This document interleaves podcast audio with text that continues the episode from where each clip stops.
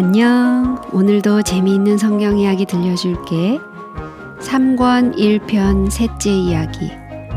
모임에 빠졌던 두 사람.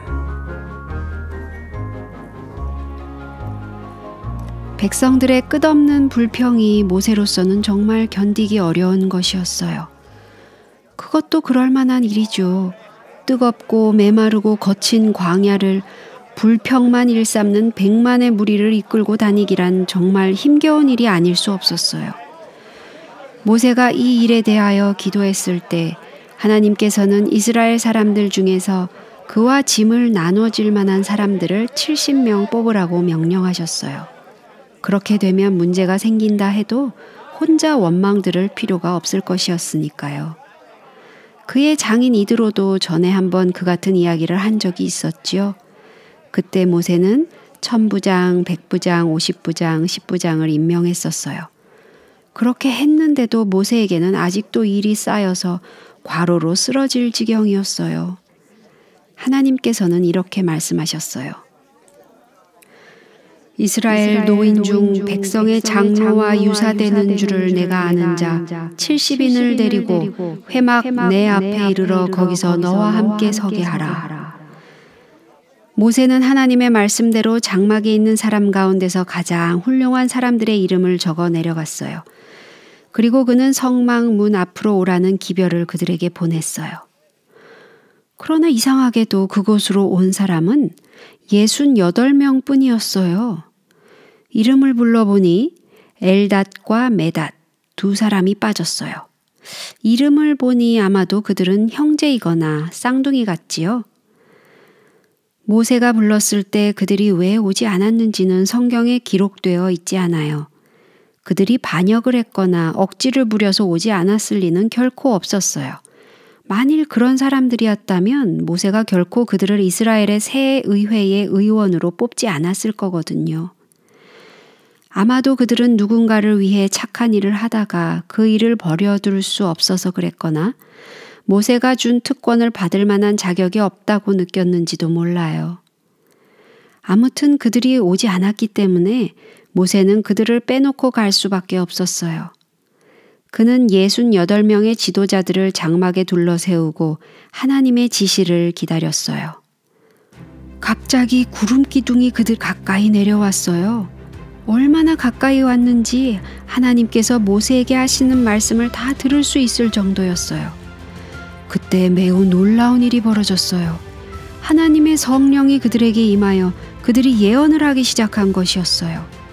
그것은 약 1500년 후 오순절에 성령이 예수님의 제자들에게 임했을 때 그들이 아름다운 하나님의 나라에 관하여 용감히 이야기하게 되었던 일과 같은 것이 분명해요.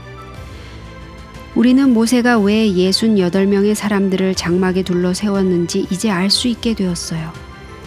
만일 그들이 모두 함께 몰려 있다가 한꺼번에 말을 하기 시작했다면 굉장한 혼란이 일어났을 거예요.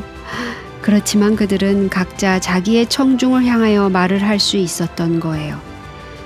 성막 주위에 모여 있던 사람들이 그들의 입에서 나오는 아름다운 말씀을 듣고 있는 동안 사람들은 모세가 참된 하나님의 사람들을 영적 지도자로 뽑은 것을 알고 감동을 받았어요.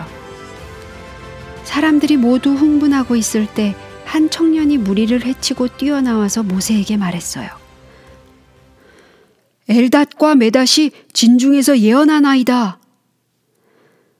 그들이 비록 어떤 이유에서 그 모임에 들어갈 수 없다고 느꼈는지는 몰라도 하나님께서는 그 두 사람을 잊지 않으셨던 거예요.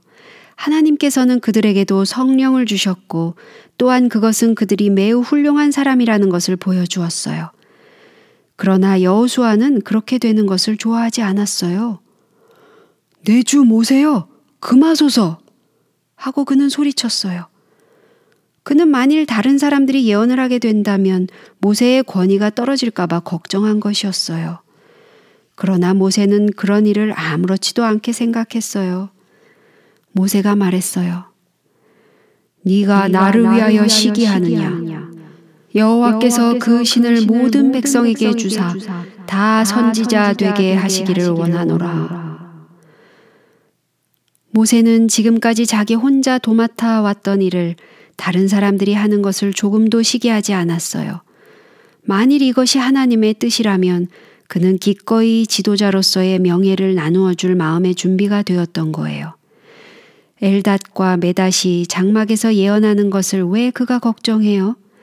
지금부터는 이렇게 예언할 사람이 70명이나 될 텐데 말이에요. 모세는 이스라엘 사람들 모두가 높임을 받을 만한 사람이 되기를 원했던 것이었어요.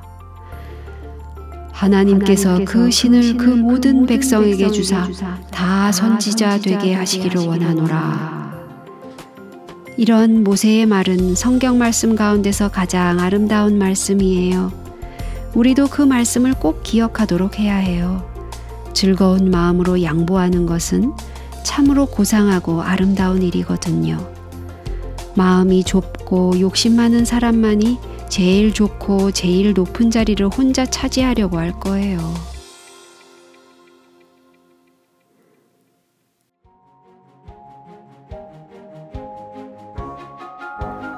오늘 이야기는 여기까지야. 다음에 또 재미있는 성경 이야기 들려줄게. 안녕.